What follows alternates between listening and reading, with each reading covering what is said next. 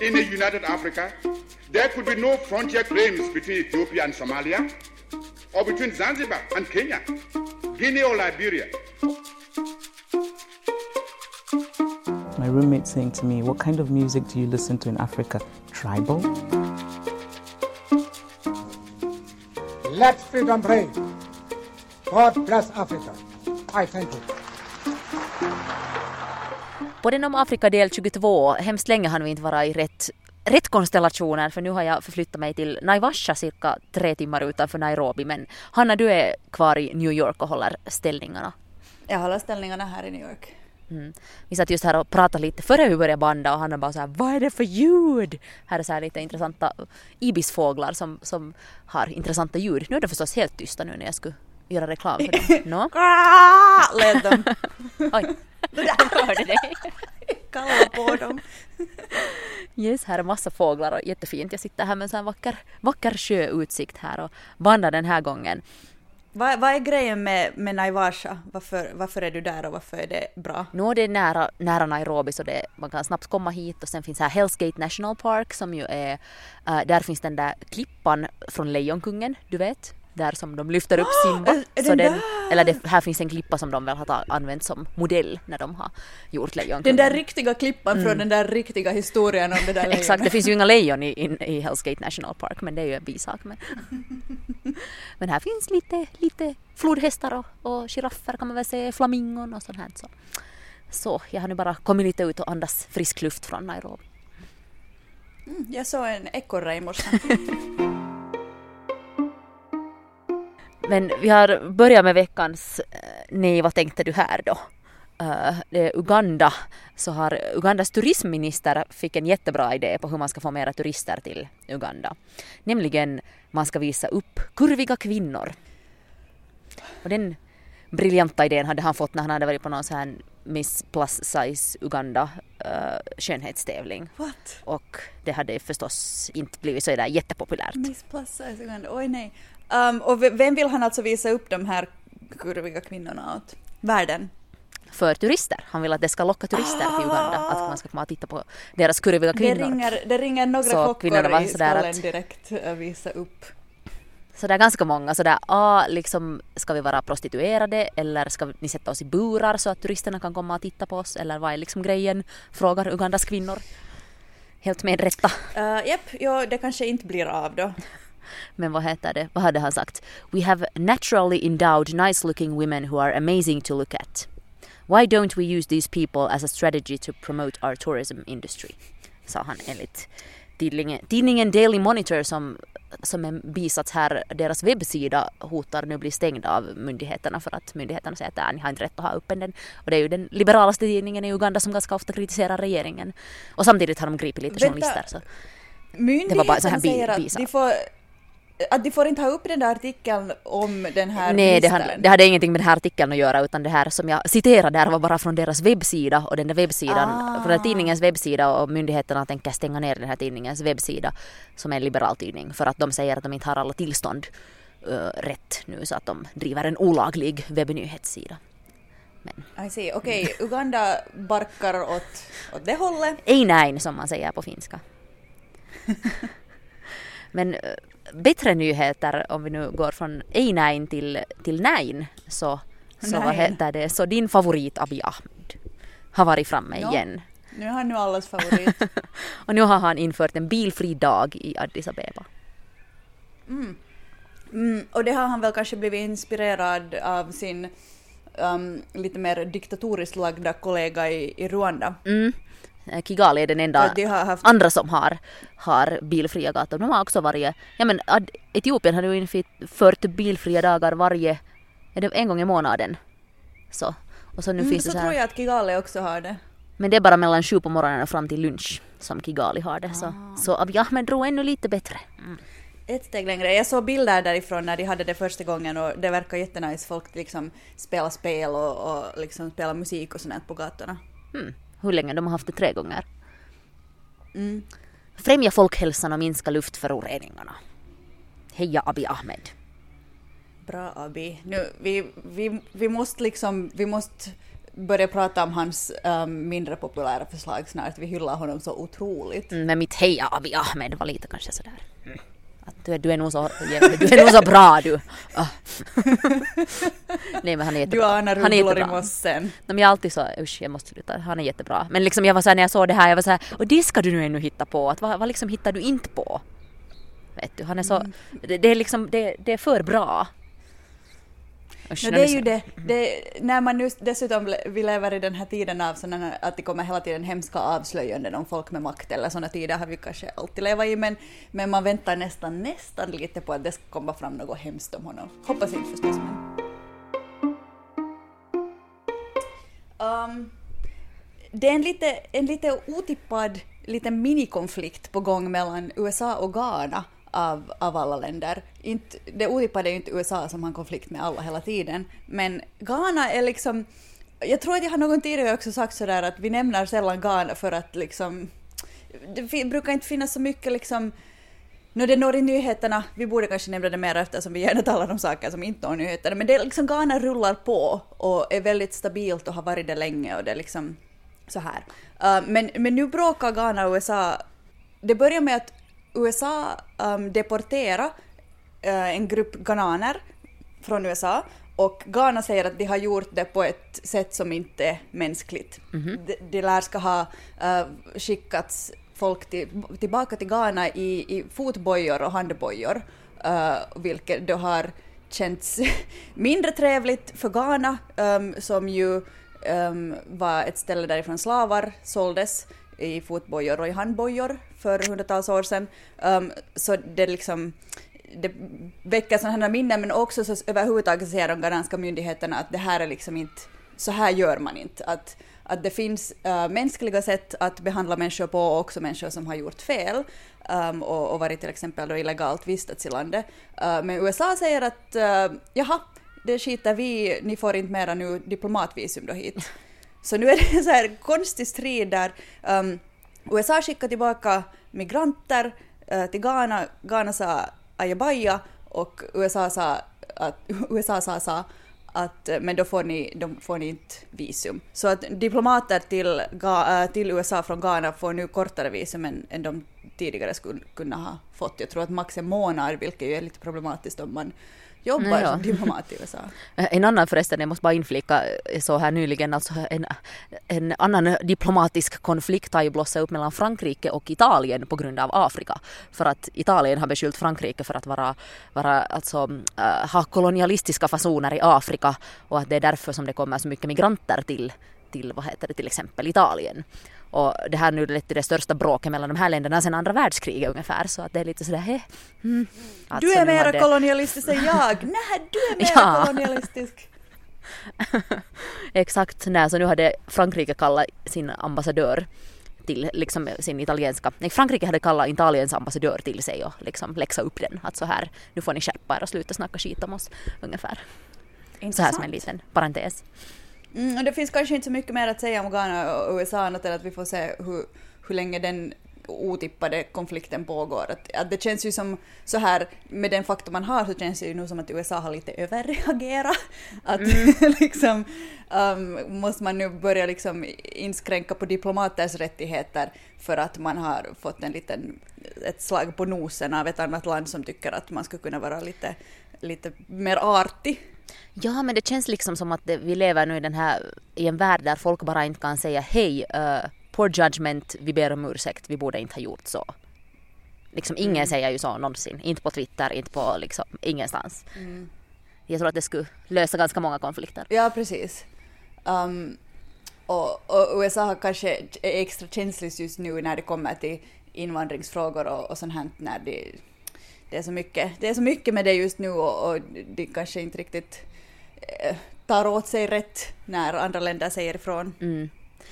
Men då måste jag också passa på att, att hylla USA lite för det, det liksom känns som att man inte har gjort så mycket på sistone kanske. Um, Nej, okej, jag Men- väntar med spänning. det här var nu en sån flodhästbrygga in på nästa, nästa ämne. Usch. Förlåt.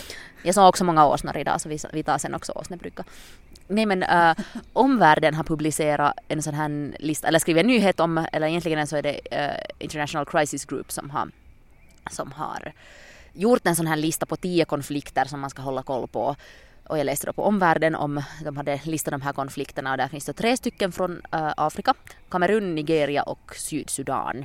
Och den här veckan kom det en nyhet om att USA kommer att skära ner äh, sitt militära stöd till Kamerun. Och man är sådär äntligen att det var på tiden att någon gör någonting. Så det var en liksom Ja, det, går väl i, det passar väl in på temat att USA skär ner militär på hela kontinenten. No, ja, men, men här kanske det var helt okej att de skär ner nu. De skulle dra in vad det, 17 miljoner dollar i säkerhetshjälp och till exempel stöd för uh, radar och, och sådana här olika patrullbåtar och bepansrade fordon och, och sådana här, en del träningsprogram för något stridsflygplan och helikoptrar och sånt här så drar de nu in men, på men grund av att Kamerun bryter mot mänskliga rättigheter i den anglofona regionen. Okej, okay, det är alltså orsaken. Jag skulle fråga vad det beror på. Mm. Um, vad, men vad kommer, hur liksom, vad kommer det att få för effekt? Oj gästas. No, åtminstone så är det ju en, en åtminstone så är det ju en liksom en statement eller en liksom ett sätt att säga hej vi ser vad ni gör och det är inte okej. Okay och så här. Och de har en ganska progressiv uh, ambassadör i USA där i, i Kamerun som, som har, har ganska hårt kritiserat också tidigare det som händer där och så här så han har säkert lyckats övertyga dem om att, att det här är the way to go. Och man skulle hoppas då att till exempel EU också skulle kunna följa efter för att det verkar nu som att där igen är en jättestor, alltså en ny sån här våg. Att jag har kompisar där i Buja som jag var när jag var i Kamerun. Så vad heter det så som skickar alltså videon nu från att de strider helt på gatorna i Buja också nu och har liksom massarresterat unga män som de är rädda att de liksom kanske blir äh, avrättade utan, utan rättegång eller, eller så här. Och, och de, de har nu, eh, de här rebellerna har sen i sin tur infört en tio dagars lockdown, vilket betyder att ingen går ut, ingen gör någonting och det betyder också att, att det är alltså farligt att, att resa där för man kan bli skjuten om man visar sig på gatan och det betyder att det inte kommer in några produkter till, till de här regionerna så folk börjar ha slut på mat och sånt Det har nu hållit på i fyra dagar. Så det är liksom, det är bra att någon nu lite så här reagerar och säger att hej, vi ser vad som händer där för det känns som att det har varit så jättetyst. Och, eller liksom att den har inte liksom ork, ingen har nu orkat bry sig så mycket om, om Kamerun.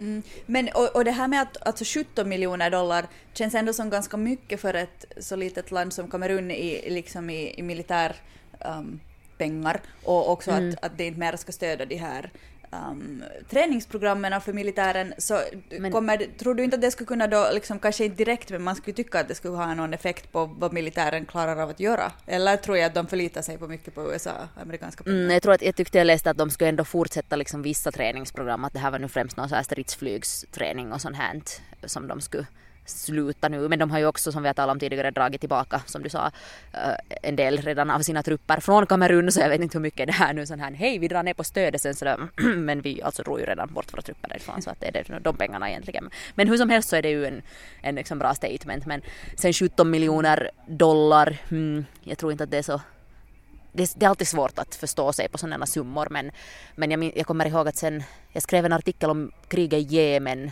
för kanske tre år sedan två och ett halvt år sedan och då kollade jag att USA hade under, sen Obama blev president hade USA sålt vapen till Saudiarabien uh, för en summa som motsvarar Finlands statsbudget år 2016 gånger två. Så jag menar 17 miljoner i jo, USAs alltså militärstöd är liksom... Mm. Exakt, alltså det är ju en nanobråkdel av deras enorma, enorma försvarsbudget. Mm. Men jag tänker att för Kamerun så är det väl ändå en ganska mm. ordentlig no, det är det säkert. Att vi får, och vi får hoppas att det känns också, att det har någon, mm. någon inverkan. Um, men de här konflikterna som nu finns på den här listan, jag måste medge att jag blev lite förvånad av att Nigeria var med där, inte för att um, inte för att Nigeria ur synvinkeln strider mot Boko Haram och också IS var med där, men um, att det förutspåddes eh, bråda tider inför, uh, inför valet i Nigeria på den här konfliktlistan.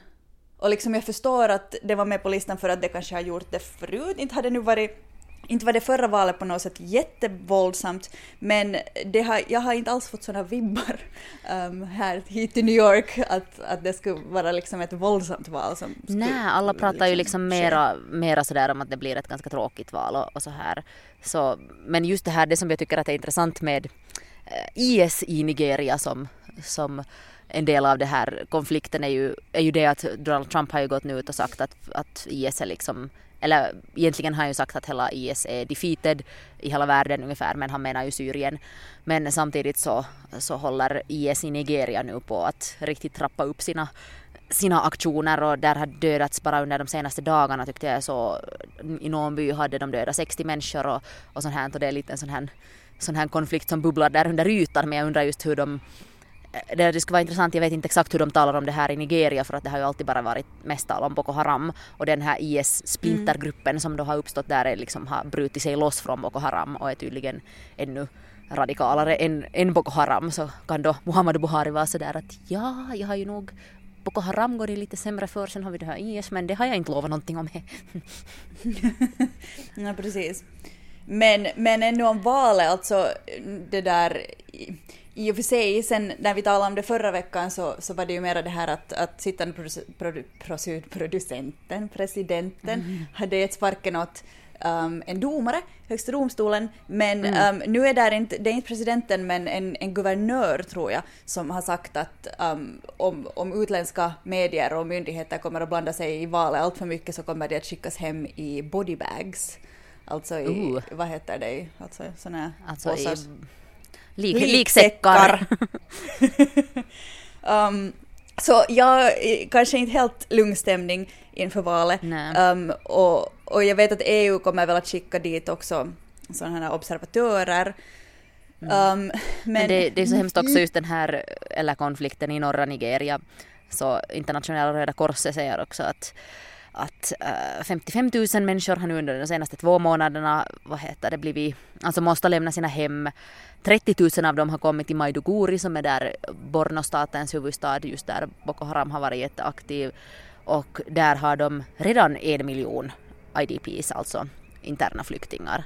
Och det är liksom, och det är så hemskt för att det här är ju en så osexig konflikt. Eller sådär, vem, no, det var med Bring Back Our Girls så orkar världen vara lite intresserad en stund. Men nu liksom en, en miljon interna flyktingar i Maiduguri. Och det är bara så okej, okay, fine. Mm. Och så liksom bråkar vi nu om, om några, några liksom tiotals tusen som kanske försöker ta sig till Europa eller så här. Det är så, proportionerna är så otroliga. Mm. Alltså på det sättet så det är nog en extremt bortglömd konflikt och, och liksom, och det känns som att man det är svårt att också hålla koll på vad som händer där, hur, hur Nigeria slåss mot de här terroristerna och, och liksom och, och mm. Och de har, det har kommit en massa sådana att de har använt just också sådana här utomrättsliga mord mot misstänkta Boko Haram-medlemmar och sådana jätte, eller liksom, det är inget snyggt, inget vackert, ingenting man vill visa upp och inte vill de nu ha så mycket journalister dit heller. Ja, exakt och det är så svårt att veta vem man ska lita på när det kommer att plötsligt kommer det någon regeringskälla som säger att ja, ja, vi har, vi har vunnit ett slag här nu och slagit ihjäl uh, 200 från Boko, Boko Haram uh, och sen mm. kommer det någon Boko Haram-tweets där det är sådär att vi har vunnit Eh, så det, ja. Mm. Eller vi har dödat hundra, hundra generaler senaste veckan eller något sånt som man säger, ja just det. Mm. Mm. Jo. Mm. Men ja, men, men, men, men, men, val i Nigeria är det om en vecka. Och det blir ändå, no, det blir ändå spännande tycker jag. Det blir nog spännande och, och jag vill inte alls liksom måla fan på väggen med det här att det skulle bli våldsamt och sådär. Det, det kontroversiellt är det kanske och, och det är liksom sådär uh, hetsk och bitsk stämning mellan kandidaterna, men när är det nu inte? Nåja, konflikt och sido. Konflikter mm. åt sidan. Så ska vi till veckans land.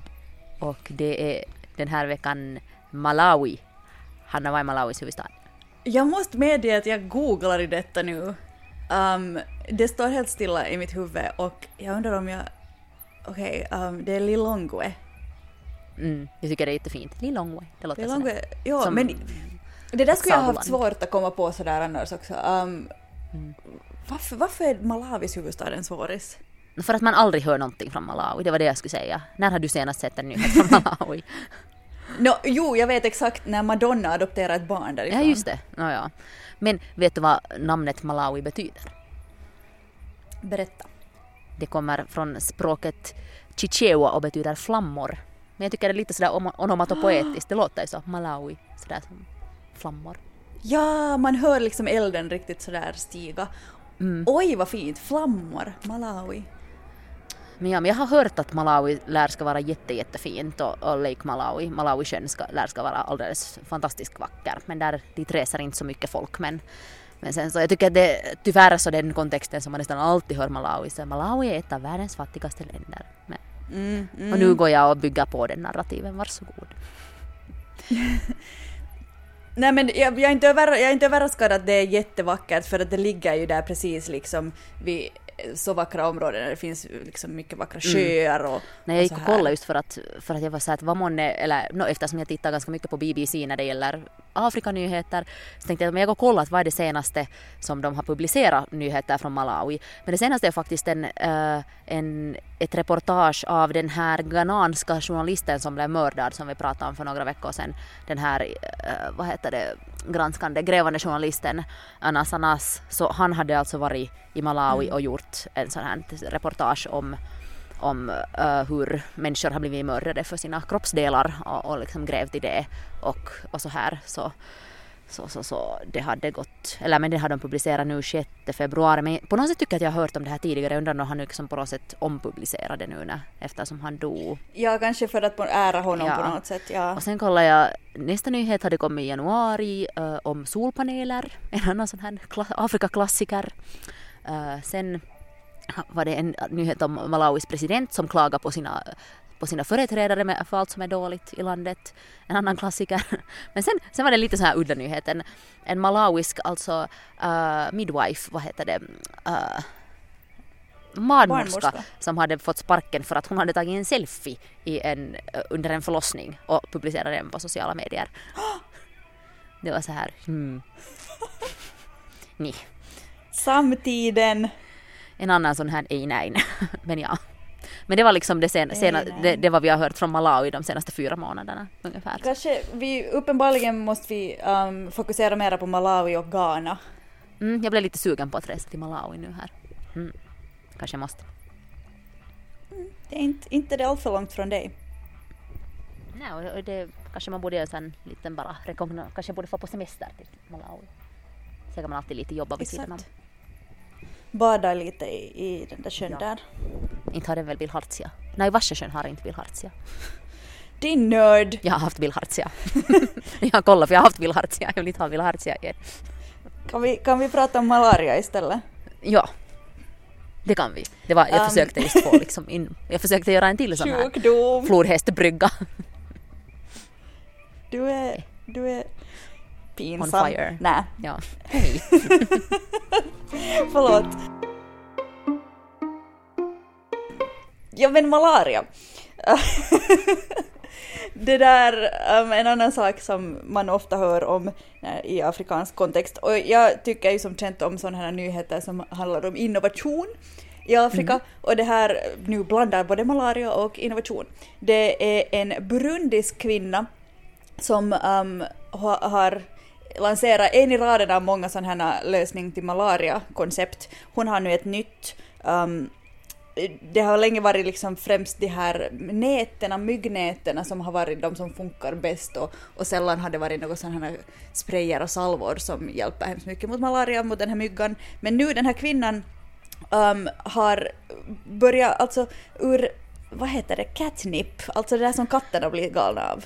Alltså jag var och kollade upp vad det heter. Det heter kattmynta på svenska. Kattmynta, precis.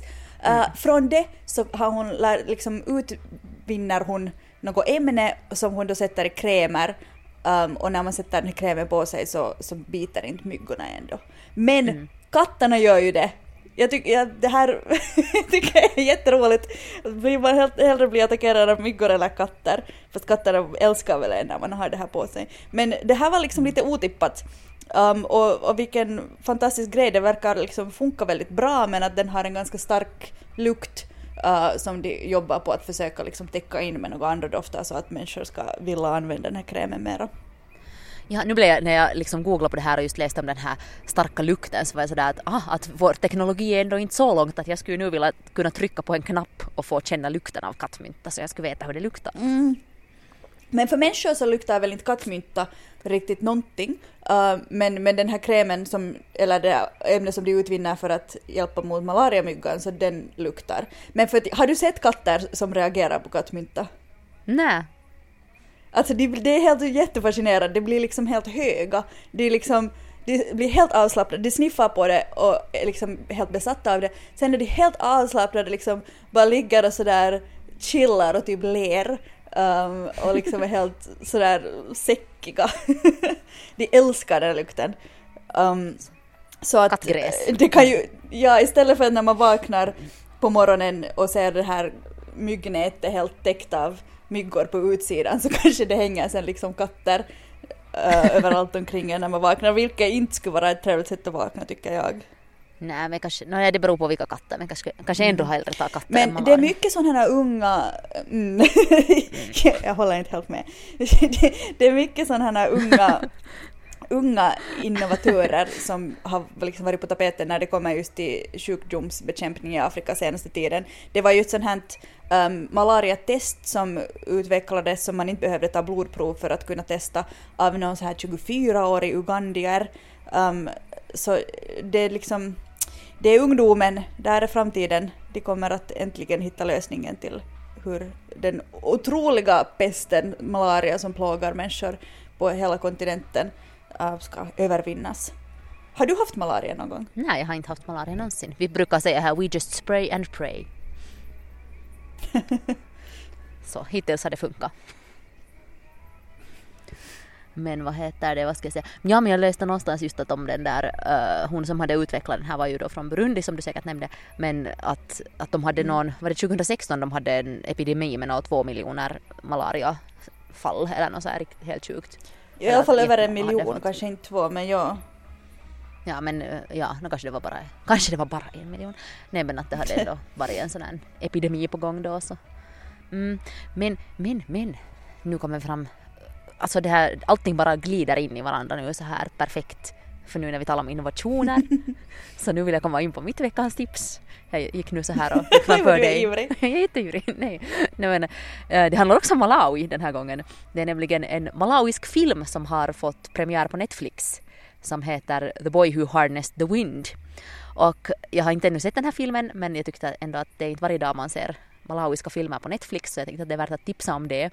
Uh, men det, sägs, det sägs att det är en historia om en malawisk pojke som uh, använder sin utbildning och liksom sin innovation och sin vetenskap till att bygga en vindturbin och på det sättet så räddar han sin by från, uh, från hungersnöd.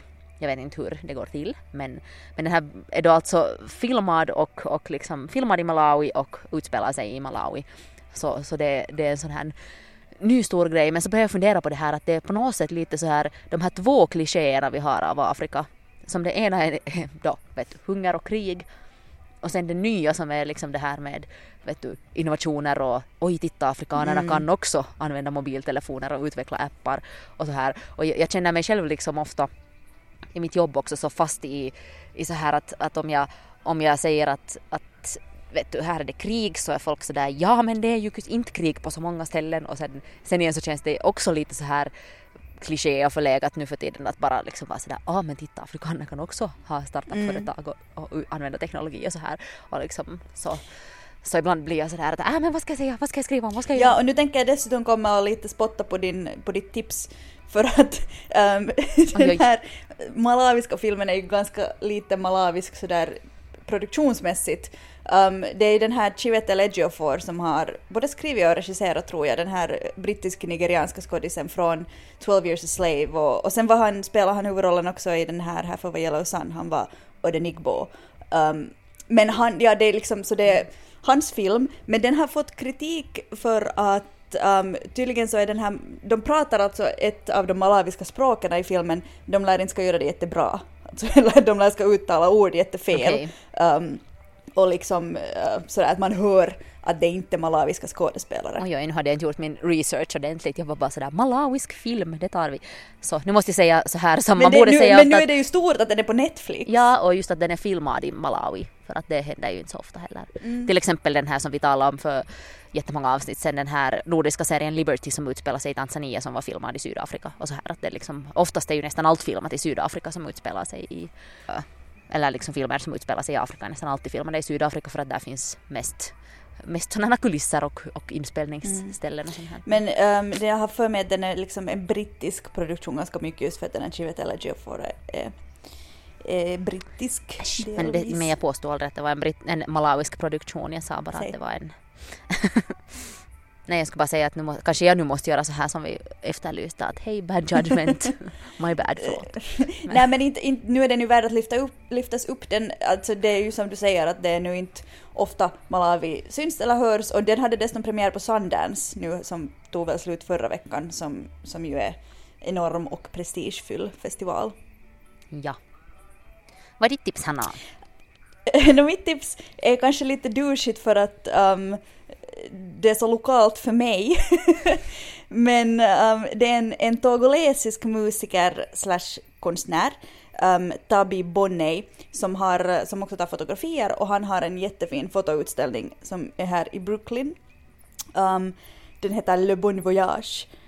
Um, och den pågår här någon vecka till ännu. Jag har faktiskt inte varit ännu och tittat på den men vill gärna göra det. Men jag vill tipsa också om hans Instagramkonto, den här um, Tabi Bonney. Och han heter just precis Tabi Bonneu. Äh, T-A-B-I-B-O-N-N-E-U på Instagram också. Och hans bilder är helt otroligt, otroligt fina. Så att um, om man då kanske inte kan gå och se den här utställningen så gå i alla fall och titta på hans bilder. De är liksom jätte, hur ska, ja, de, de är jättefärggranna och liksom otroligt snyggt komponerade och, och det är så här på något sätt fascinerande scener som, som händer i dem. Men gå för all del och se utställningen också om ni råkar befinna er i New York. Bra. Och om ni inte kan se den och inte, inte använder Instagram så kan ni alltid gå in på Facebook. Nu har, vi, nu har podden om Afrika fått sin egen Facebook-sida, vi är ett med tiden och vi tänker att det här ska underlätta lite när vi just håller på och tipsar och har oss och pratar om länkar hit och dit. Så på den här sidan så kan vi faktiskt ta och publicera dem också så att ni helt enkelt bara kan klicka er vidare till saker utan att måste själv googla utan att jag måste så här beskriva hur någonting stavas. Så att eh, på den sidan så publicerar vi alltid när det kommer nya avsnitt. Vi publicerar just de här våra um, våra tips och eh, Lisen har just publicerat en, en bild från uh, Naivasha, Naivasha um, som kan göra en lite avundsjuk. Ja, men lite så här hur det kan se ut när man, man är- bakom behind the scenes när man bandar på den om Afrika. Jag kommer inte, jag sitter fortfarande i pyjamas för att jag jobbar hemifrån idag, Jag kommer inte att publiceras bilder från den här sidan. Kanske på ekorren. Ekorren, det jävla vilddjuret. Clive heter vår ekorre som hänger här på vårt fönsterbräde ibland. Nåja, men gå in och gilla oss på Facebook om ni har just podden om Afrika heter vi också där. Man kan skicka också meddelande via Facebook-sidan men annars kan man ju göra det via podden om Afrika gmail.com om man känner för att skicka ett lite längre brev med till exempel rosor eller kritik Akaciataggar. akaciataggar eller, eller um, uh, Eller rosor. Alltså här odlas ju, här vid odlas ju en massa rosor som exporteras till, till Europa. Nästan alla rosor till exempel Finland kommer härifrån. Morsdagsrosorna som jag brukar köpa från den lokala butiken i Helsingfors var alltid från Kenya. Är det där en hippo? Vad sa du? Jag sa att är det där en hippo? Men jag tror inte att det var en hippo. Men det är mörkt nu så de kommer En snart hippo? upp. De kommer snart upp och äta här.